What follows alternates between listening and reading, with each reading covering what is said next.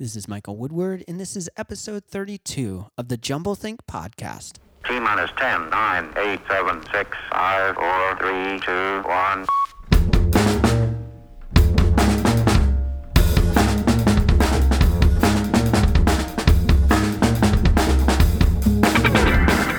On today's episode, we have Cami Pham. It's going to be great. It's going to be a lot of fun. We talk about so many cool topics. Can't wait for you to check that out. Coming up on Monday's episode, we have Mani Vaya. He is the founder of 2000 Books, really cool company, and he's doing some other really cool stuff. So you want to make sure to check out that episode on Monday. We've got some great giveaways. We're about to wrap up some sign-ups, and so here's what you got to do to be entered for maybe a free book or chocolate or some art from our past guests. Go on over to jumblethink.com and sign up for our newsletter. Again, that's go over to jumblethink.com and sign up for the newsletter. When you do that, you'll be entered to win some great stuff from our guests. Now let's jump into my interview with Cami Pham. I am super excited about today's guest. Her name is Cami Pham. She is an incredible person. She's spoken at TEDx events. She's been featured in the BBC, Business Insider, Adweek, Yahoo, Lifehacker, and so much more.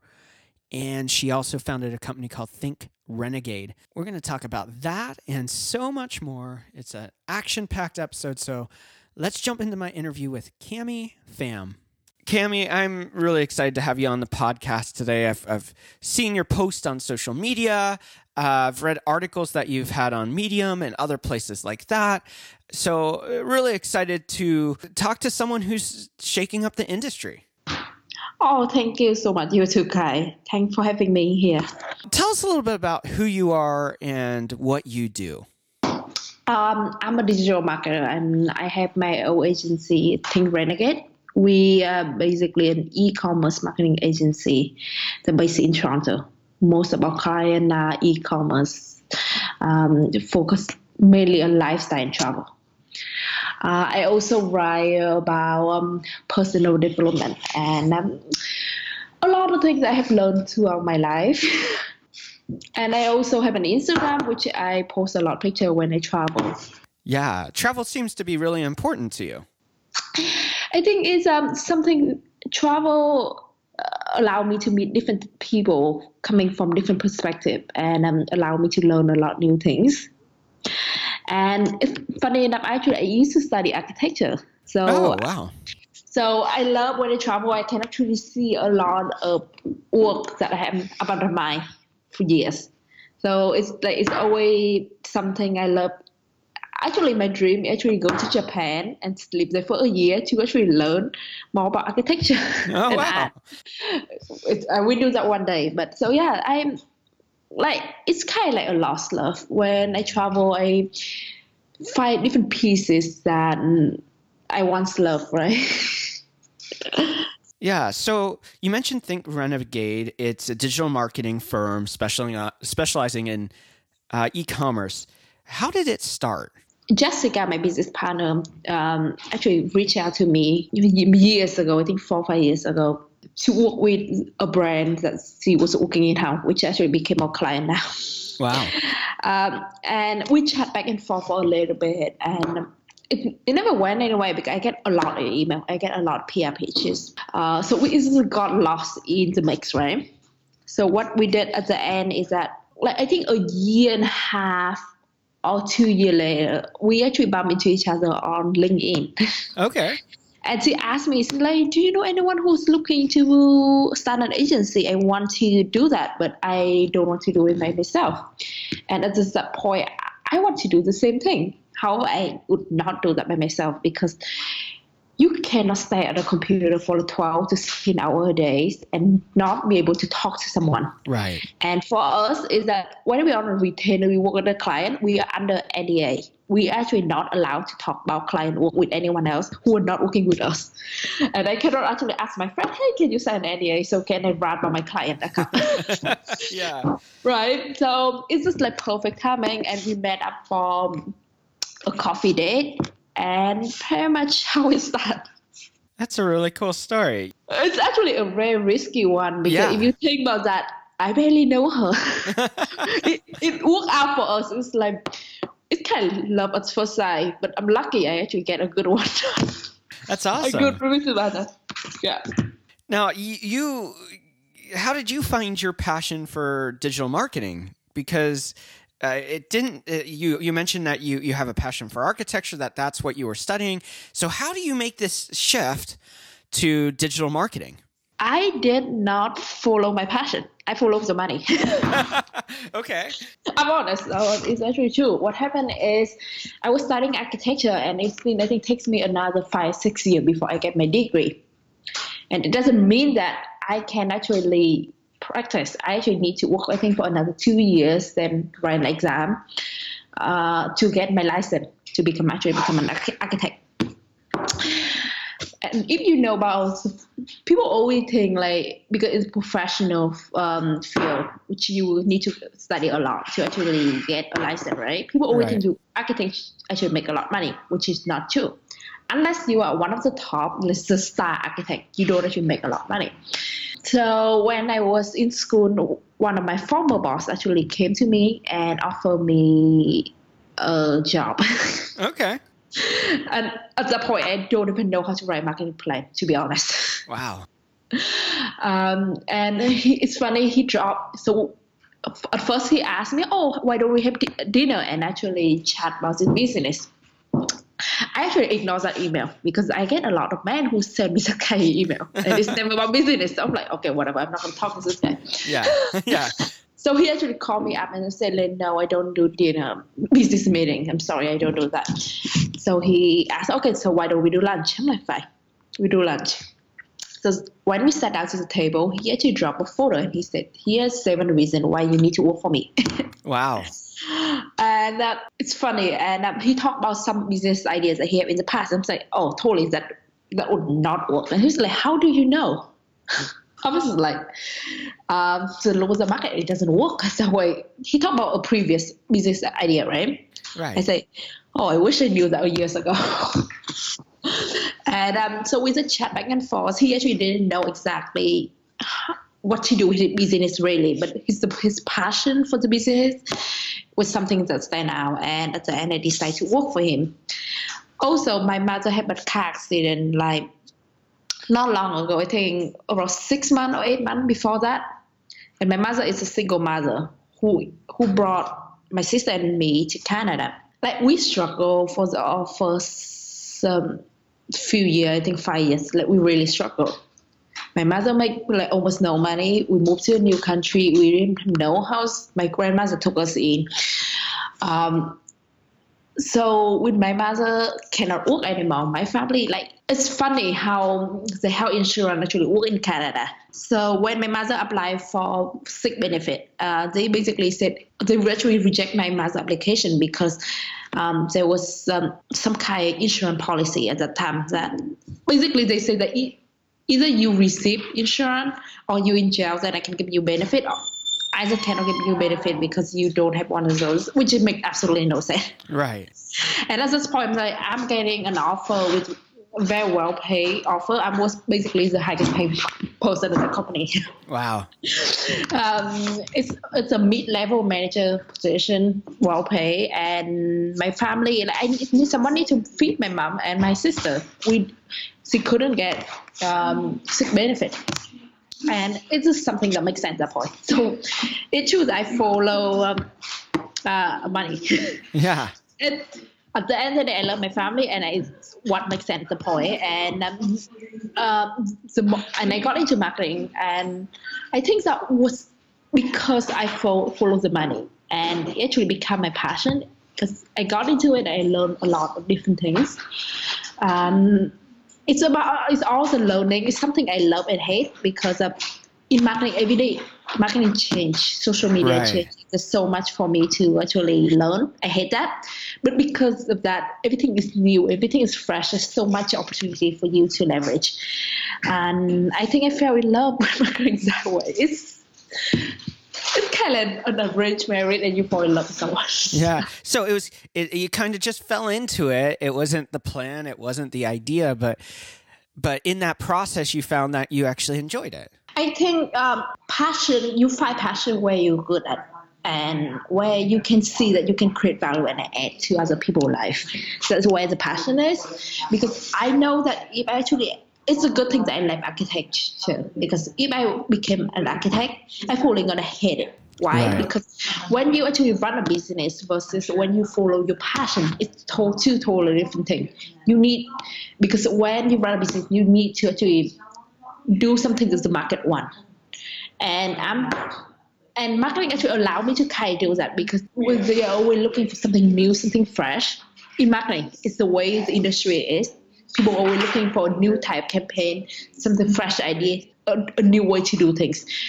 But but when you come into real estate, people don't like change. People want to buy houses that more like the parent. Something they have seen before. Their friend have. Their parent have been living in the similar house in the past. In order to actually be a change I want to see in the world, I will have to take risks to do something that people might not accept in the beginning. And basically, I'm going to be starving for years before Yeah. we make money. And when you're hungry, like to be honest, I'm an immigrant. I came here. I know that when you're hungry, when you're cold, to be honest, you cannot be happy. Yeah. Yeah. I remember it was the first day when I moved into my house. I couldn't, I didn't know how to turn on the heat. Wow. So my and it was uh, almost December, I think 17 or something. It's over, like over five days before Christmas. It's insanely cold in Canada yeah. and I couldn't even turn on the heat. It was crazy cold, and I like I'm like to be honest, if my grandmother didn't took us, we pretty much homeless. Wow. we came to Canada with almost no money, but my grandmother, who who worked for like two uh, two dollar an hour. Wow. and she actually saved enough money that she can buy a house and she took us in. Like to be honest, if she didn't take us in, we would be on the street. Wow. I always joke that I was semi-homeless if my grandmother wasn't there. Now, tell us a little bit about that story, because you, y- y- on your website, you you uh, tell this long story uh, about you, and it kind of starts out. This is my life story. I was born into old money, grew up with no money, and have no money. And you've mentioned you've been an immigrant uh, from Vietnam, if, if I'm right. Tell us a little bit about that story and and what that means. Um, I'm actually very lucky to was born into a family with a lot of history. So my family actually work on both sides of the table, the south and the north of Vietnam. uh, my grandfather is very have a very high ranking in the Communist Party in the past. I cannot remember what it is. Something in the army. So when he actually had his funeral a few years ago, there was like a thousand people coming from Wow. from like a different uh, division of the army to come to actually my grandfather. He had a military funeral and he was buried in like a very high-ranking um, cemetery for the government from the Communist Party. His wife, my grandmother, my so my, basically my great grandfather, actually was on the short list to be the president of South Vietnam. Wow. so it's funny. My family basically came from both sides of both sides of the table when it, it comes to Vietnam War. And I think he went to when I cannot remember exactly. I'm not really good at history, but he went. He was of in the same circle with the South Vietnam president, and in that group, there's like five or six of them. They actually went to Japan to find a new way to actually save the country, figure out a way to gain independence for the country. Yeah. So and also the uh, uh, the French actually offered him to become the mayor of Hanoi, which was the capital city of South um, of Indochina, which is Vietnam, Laos, and Cambodia at that point. So and if I'm not wrong, his ancestor was like as the there was like empire, but like that was the dynasty was the longest ruling dynasty in Vietnam. So Wow. I basically came from the blue blooded. Wow. That's Um, crazy. But my grandfather, my my my grandfather's side is like he came from the village that have the most um, scholar in history of Vietnam or something like that. And the family is one of the most influential family in the village. If I'm not wrong, some of my kind of far, like distant cousin is like the VP of Vietnam at some point. Wow. but uh, like I don't know them because like a lot of histories. There's like Wikipedia page. There's a lot of history. There's a few movie about different people in the family. So I actually was born in a family with a lot of history. And when you think about old money, you think like yes, they they're very wealthy at um, like before 1945. They was very very very wealthy. Uh, but something is interesting like my family have been always be very, very frugal. And my parent is the old money way of raising us is like it's really other than education. Um, like my parents never really spend money on anything and they have always been that way to as a family. Wow. they only buy things that they need. And um, uh, my mom, mom always only buy things that you need or yeah, one day you have to sell things that you actually need. So never buy things you don't need, or else one day you have to sell things that you actually need. So we like it's funny. Our family actually did very well, but I never get the, the newest toy when I was small because I'm like I don't get it. Like other my classmates who were coming from families that less privileged than mine, they always have the coolest toy, and I never have those. Yeah. it's just the way our family live, and um, as it was. They always tell us that we need to treat people nicely one of the interesting stories that my father he, when he my father lost his money a few times. He he became very wealthy then he lost money then he became very wealthy again then he lost money quite a few times. He play, he was gonna jump up a bridge at least two or three times already. Wow. so one time when one of those times when he make a lot of money again and he start because when he lost money so the the bank basically froze our account because there was a lawsuit that my father had nothing to do with. wow. It's just because some relationship with his company, so they think that he has something to do with the, uh, the scam, right? But they, they, my father had nothing to do with it. But they froze our bank account for like two years. Wow. That's why we basically went broke, and so he couldn't pay back a lot of people. Uh, money. So when he had my father had a lot of money again, he make he was making a lot of money. Um, uh, around like eight, seven, eight years ago, he made a lot of money from the stock market. He was behind a few big IPO. He would pay everyone back two or three times more, than the amount he owed, and asked him why. He said that money I can make like I can make a lot more, a lot more money, but relationship if I lose it, there's no way for me to get it back Wow. And that's why he said like basically i want to pay back all my friends um, assuming the the money that um, they lent me that i couldn't pay back when i went broke um, they it would be the best investment they can possible invest. That's why I'm paying them two or three times the amount that I owe them because they didn't have a choice. I didn't have money to pay back um, at that time because the bank froze our bank account. So that's why. So my parent is all the philosophy that they want to make sure that we live a very frugal life. It's always focused on, on learning and make sure we treat people around us nicely. That is one of the biggest things.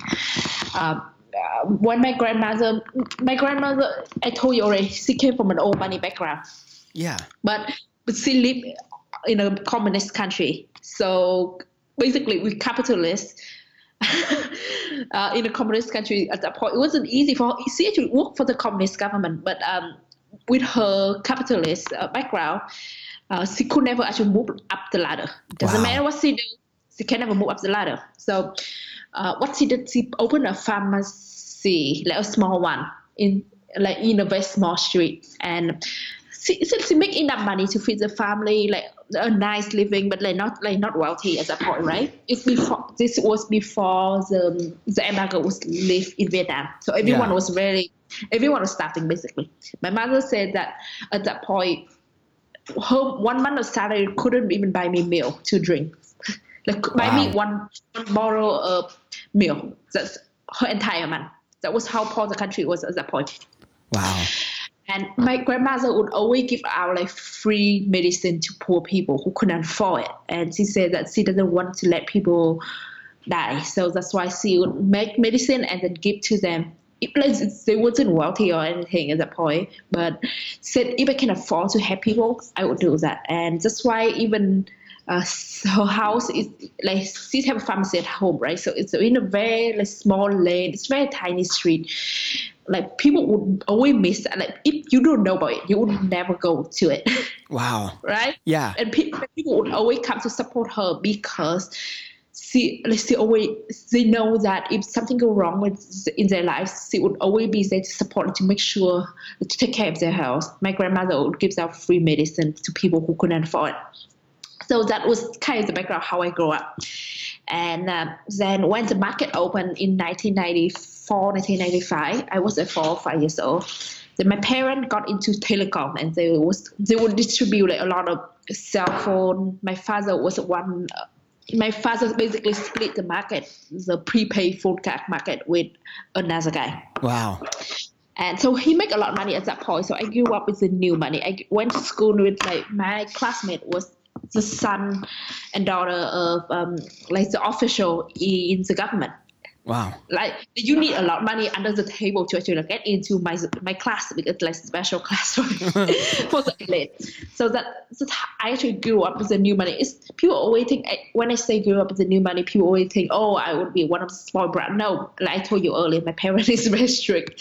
I'm not allowed to spend money on candy or toy. I read my book. Wow. Um, but yeah, I grew up with some of the richest people in the country, and I have seen a lot of interesting things. and um, then uh, my parents lost all their money, and my mother decided to move to Canada, where her family live. My father decided to stay in Vietnam and rebuild his business.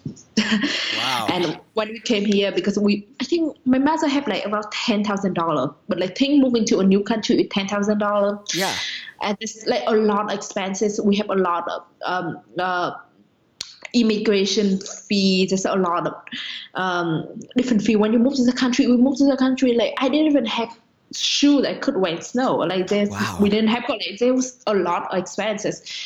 Ten thousand dollars probably can cover us like for like two or three month max. Yeah. Yeah. she moved here, and her job was so bad that when she got the, we got um citizenship, the official basically said to her that now you can actually have you have a citizenship, you can actually work, uh, you have a um, permanent resident, you can actually work for someone else, go find a new job. Yeah. The- It's really like slavery. like she worked long hour with almost the pay was so bad. uh, but yes, that's why I'm like my family is everything. My mom gave give up so much for us to be where we are today, and uh, I'm grateful for that. And I have learned a lot of things from that. Yeah, it's really as I listened to your story, um, there's two kind of things that stood out to me. One was that uh, you understand how to be grateful for what you have, which is an important and valuable lesson that I think, uh, especially in Western civilization, more of us need to learn. And I think the second thing that stood out to me was just the that message of if you have something, you know, be generous and you know you your family has been in seasons where you had much and seasons where you had little because of the situations there. But but just being generous with what you did have um, and taking care of those who are around you uh, those are two and really valuable lessons to learn so young. Uh, I think it's just because we went to a war, like not one, a few. yeah. And you know when money like you, people like my grandparent my parent I, I didn't go to a war so I don't know anything like that. I only struggled for the first few years of my life when things was very it's very difficult to buy get food and everything like that. Everyone was very poor but uh, when you don't have a lot like when everything you can lose everything easily. The only thing you can depend on are the people around you. And that's why my parent and their parent understand that the fact that you need to take care of people around you because if anything go wrong in your life so those, those people are the people who, who have your back Yeah.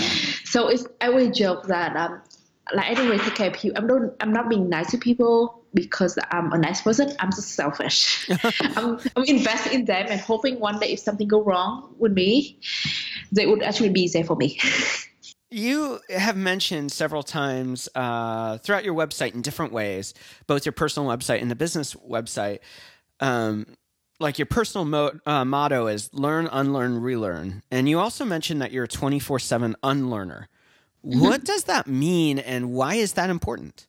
the thing is that I think they went to my grandparent, my parent went to the war, and they have hear a lot of things, and uh, a lot of time what you hear is not exactly what happened. And like, so when I grow up, my my mom always tell me that I go to school, pass the class, and just ignore whatever they teach you. wow. Okay. just just like uh, to focus on your own like your personal education, learn yourself, but like ignore everything they teach you. Because why would you learn from someone like you should learn from the best of the best, not to learn from average people. Right. Because like the best people usually actually not teaching. What they do is they actually actually doing what they're passionate about. Yeah. Like very rare unless you go go to like Harvard or Stanford, then you actually do get access to the best teacher, right? Uh, but usually most of the time the public education system is more about teaching you to be at the same level of education. It's I always say that um, public uh, the public education system is the best advertising agency Yeah. because it teach you to believe in the society shouldn't be the same way it is. Even it tell you to that um, you will be the change is what you can do for society, but it's still limited the way you think. Because think about this way: you go to school for almost over. I think like almost 18 year, almost 18 year. Yeah, when you, I think yeah. you go to like three, four, something like that, and you graduate when you're 22 so basically they tell you that you have to go to school in order to uh, to get a job so you can actually make enough money and to afford a family then you can send your kid back to school and go back in the same cycle Yeah. right but um, why do you have to wait until you 22 to actually do what you want you could actually start doing it earlier and figure out maybe that is not what you want to do and so it's basically you're wasting time 18 years to figure out that to learn a lot of things that you don't need. Think about math. Like I believe that you do need basic math. You need to learn how to add, how to subtract. This is basic basic math. Yeah. But when was the last time you you algebra or uh, calculus in real Yeah. life? Yeah. Unless, unless you are like an engineer or something like it's never I don't remember Yeah. right? Um, or like just a lot of things like but this school teach you how to talk someone out say. I one time some guy texts me, I don't even know, he's a random guy on the internet and he's come here. I'm really sad and I really want to kill myself because he's um a gay guy and um people would treat him very badly. Oh, if you don't know that I wear colorful ties, so he love uh, pantyhose. So that's why he text messages me because he think, oh, I would appreciate that Yeah. relationship. But he was so he was telling me that people around him wouldn't accept he, him for who he is.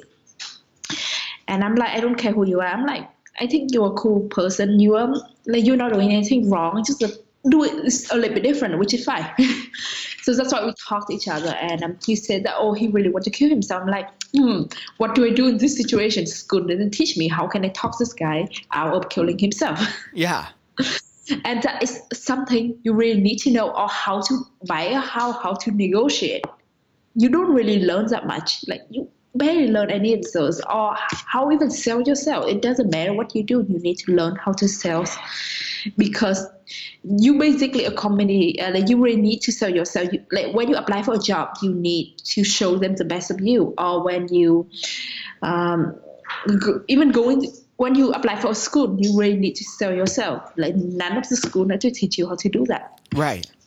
So I just feel like they, like I love learning. I love like taking random courses. And like I took cooking class, which is really weird because I don't cook. Yeah. Um, I I have a few art class last semester. I'm not taking any class right now because I'm going to travel soon, but I'm going to take in the fall when I get back from all my vacation. um, um, but I, I believe in taking random classes of tailor for like tailor your education, tailor to what you want to do, instead of taking a lot of classes that you don't actually need. Because when you want to learn something, you learn really quick. If you don't want to learn something, like a lot of times, just probably eighty percent of all the classes you take in school, you don't even want to learn it. Right. You go into the class, you learn it, you pass, and by the time you walk out, you forget everything. I don't remember anything about physics or chemistry or biology Yeah. nothing. And it's just a waste of time. So I think it's better that people focus on learning what is important to them. And I, I know people talk about the basic skill like how to write how to uh, how to do basic math um thing like that right? But to be honest people will learn that because they need those skills in order to learn other things. And people people would pick up it easily because like i heard this this lady who have who have a son who's homeschool like unschooling Yeah. and he basically self-taught himself how to write because he want to chat with his friend um, on online gaming. So he needs to actually learn how to write so he can actually chat with his buddy to actually play a game. So the kid actually taught himself how to write because of that. So people will learn how to read and the basic skill when they actually need it. And they're gonna learn very fast because they really need it. It's almost like like we're focusing on creating well-rounded people instead of uh, educating people in a way that lets them excel in you mentioned that uh, you you found marketing because you're good at it as as part of that and it's like well let's invest into people into their strengths instead of just trying to make well-rounded people that are mediocre Yes, agree on that. And also the thing is that we people focusing on because uh, I think our society teach people that they need to follow the passion. The problem is that a lot of times your passion is not what you're good at. right and like a lot of people, like everyone wants to become a famous singer because you make a lot of money and you have a lot of fun, but most people cannot sing. yeah So in that case, follow your passion. It pro- probably suicide here, and also a lot of time, a lot of what you do is depend on luck. Like I'm lucky that I was born into a family with the value education and with uh, like they have a lot like not in Canada, like in North America, but back home we have a lot of good connections. So I grew up and have interact with a lot of smart people when I was small. So that I was lucky, but if I was born into like a f- maybe a farmer family who have, who can barely feed themselves in somewhere in the, um, somewhere in the country. Actually, I grew up all my life in the city, so I don't know nothing about the country. But think about that, if I actually was born into a very poor family in the country in Vietnam, and they will have no chance to actually come to Canada, there's no way for me to actually to be who I am today. So a lot of things you do is depend on luck. yeah So it's follow your passion is not really the best way to live in life, to be honest. So you've, as a company, incorporated uh, learning and um, um, thinking and, and new ideas as part of your weekly strategy on Fridays. Tell us a little bit about that and how, as a team, you're building time into your schedule to continue learning the things that are going to help you. Okay, so people usually think that um, the more hour you work, the more productive you're going to become, right? Which is not true. it's really about focusing on how to do your task faster than, not faster, but better than everyone. It can be slower, but if you do things right from the first time, you will save a lot of time of fixing it. So, uh, so all team actually work around four or four and a half day a week. We don't actually work on Friday. What unless there's an emergency or there's um, um, a campaign going on that happening on Friday. Right. So we don't usually actually work on Friday. We try to avoid scheduling call. We try to um, uh, have anything like have a big campaign or anything that's happening on Friday because Friday people don't want to work. People want to go home early. People uh, they're not in the mood of working. So even if we try to work, a lot of time we don't get a lot of work done on Friday anyway. Yeah. So we work we work smarter and harder during the week. And on Friday, what we do is that we sit around a boardroom table and um, we would learn about a new topic. For example, messaging bot is something huge on Facebook advertising right now. We would actually sit down and learn everything, like talk about like during the week on our own time. We would learn different things about.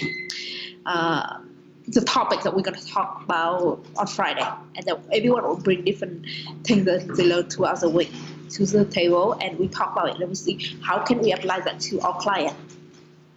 So technically, we still work, but, but it's not the type work like the retainer work, but it's more like figure out how, what is a better way for us to help our client to actually uh, to bring our marketing strategy to the next level.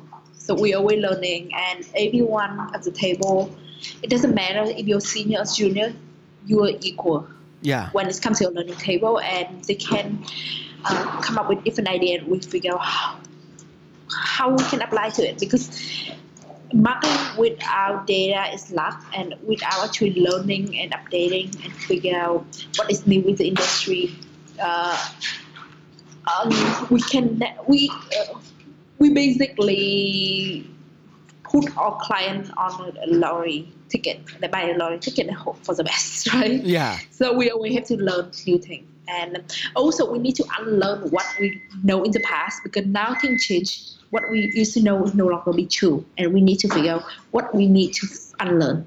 in that learning process has have set up your agency as Mavericks uh, and or Renegades uh, as as the name of the the business uh, signifies. And and I love on the site you you have renegade definition. You said one who uh, dares to push boundaries, the game changers, rule breakers, thought uh, leaders, dreamers, and doers with a common appetite for challenging the status quo. We make our own path and forge ahead with grit, daring to invent the future. I love that. I think that's awesome.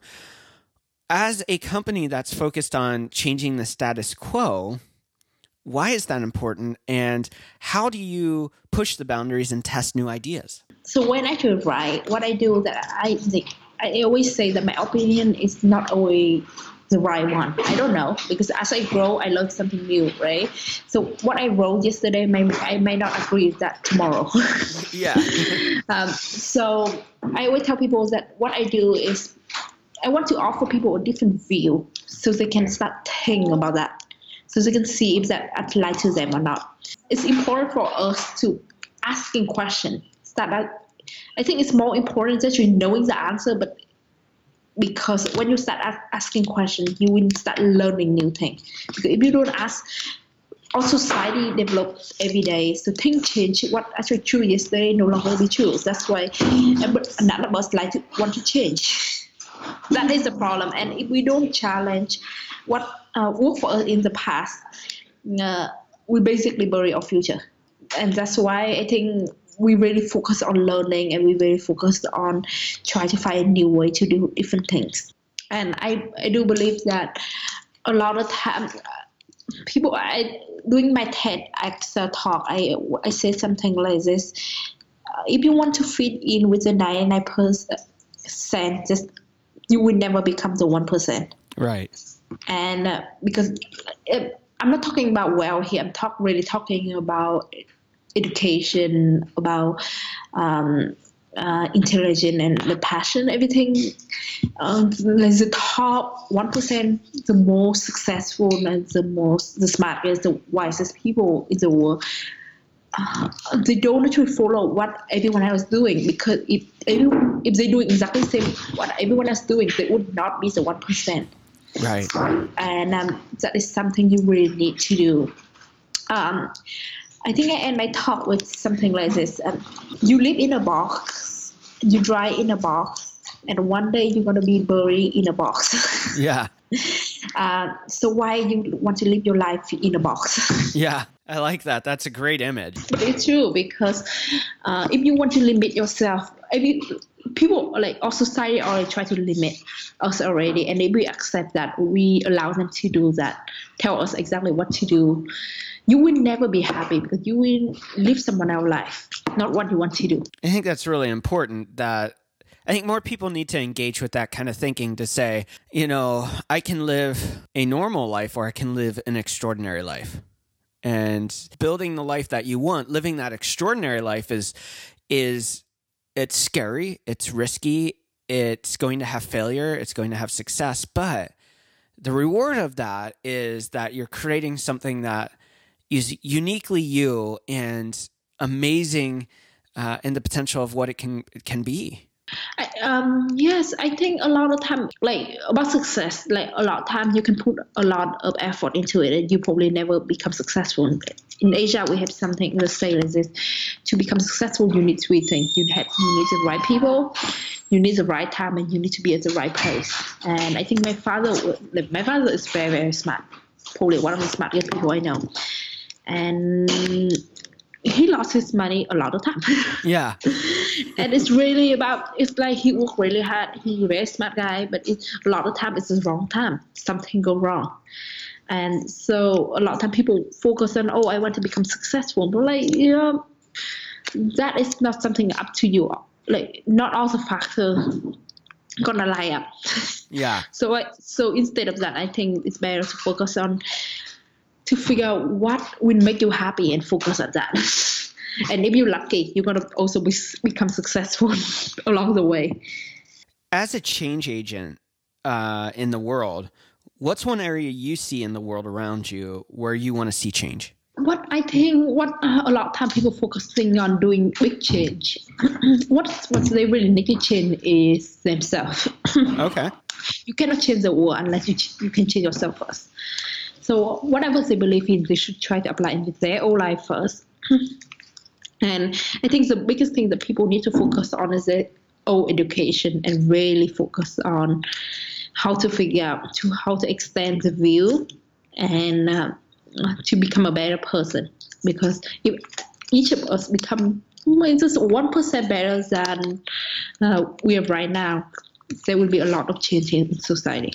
You are a person who is constantly thinking and and learning and looking at different approaches, seeing what's out there.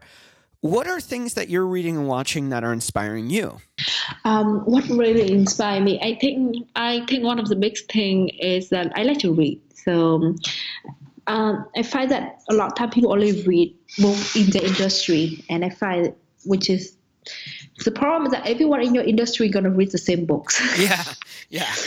so I find that it's um, so it's interesting if you actually read book or learning from different fields that maybe it have nothing to relate to your industry because um, usually the principle is the same.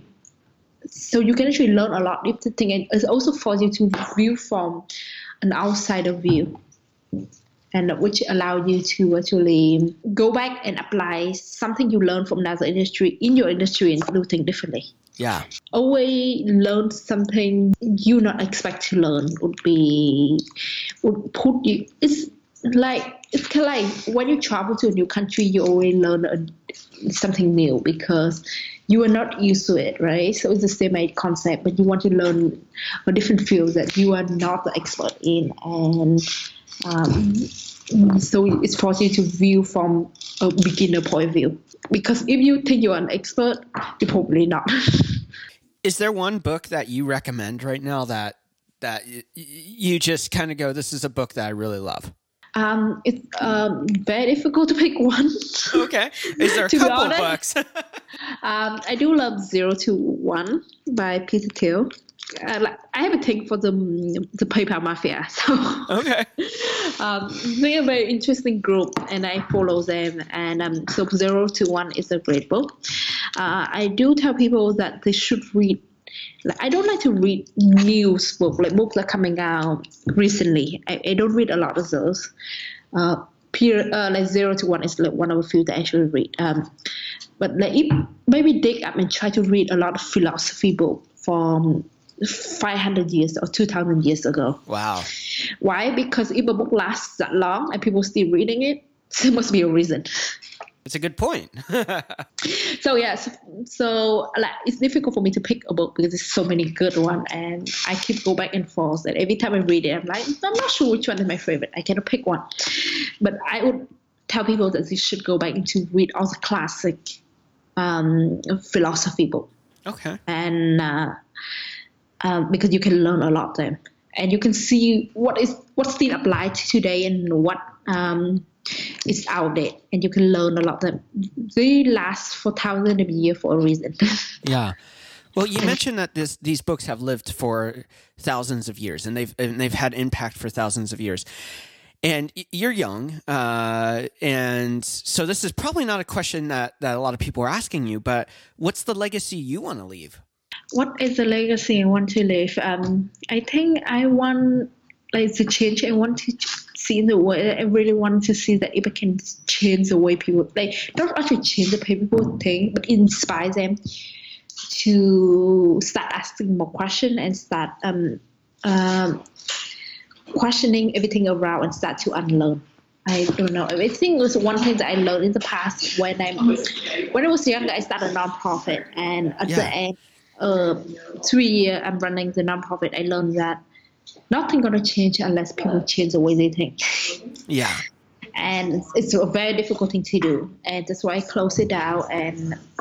Um, I, like basically, I put everything that I do. It's really around that philosophy that you need to learn and learn and relearn. You really need to focus on um, always learning, always learn and improve um, your knowledge. So I think it's something that more people need to do, and more people need to start asking questions of everything around because we're not going to get any change if no one asking any question.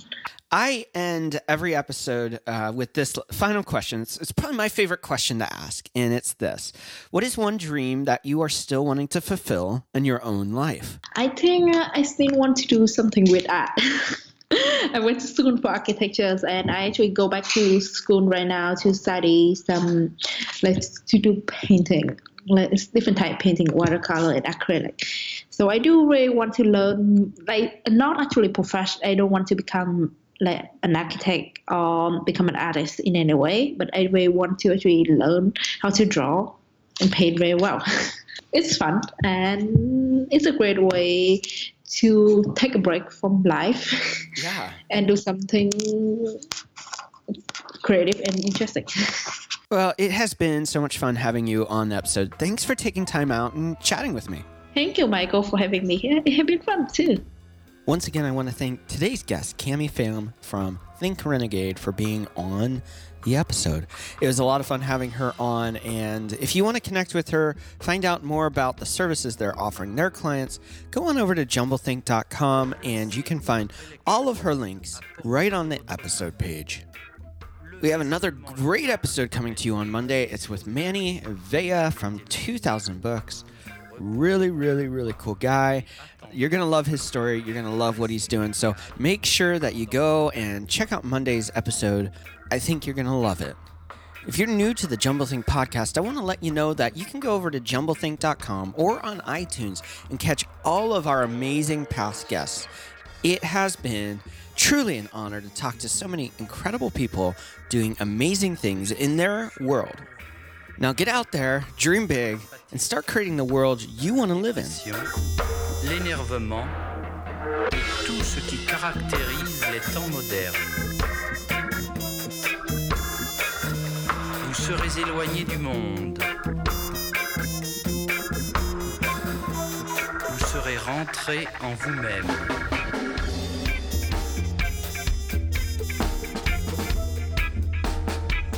Devez écouter ce disque plusieurs fois pour bien en comprendre le mécanisme.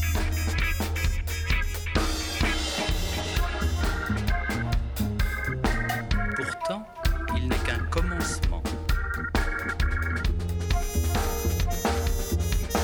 Nous avons voulu en faire connaître la force.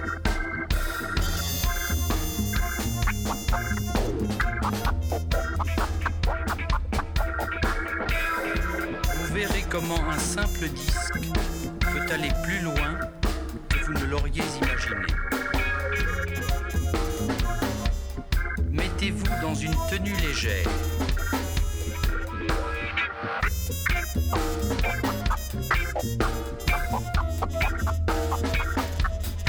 ôtez tout ce qui peut vous gêner ou tirer votre attention. Cherchez la meilleure position. Les bras et les jambes légèrement espacés.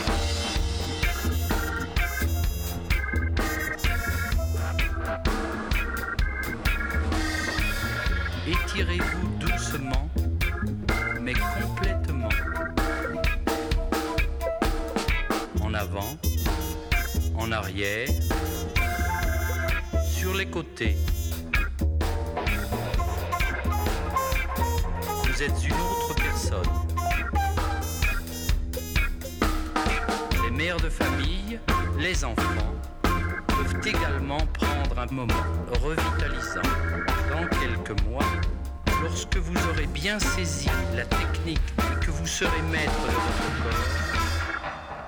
vous décontracter même en travaillant.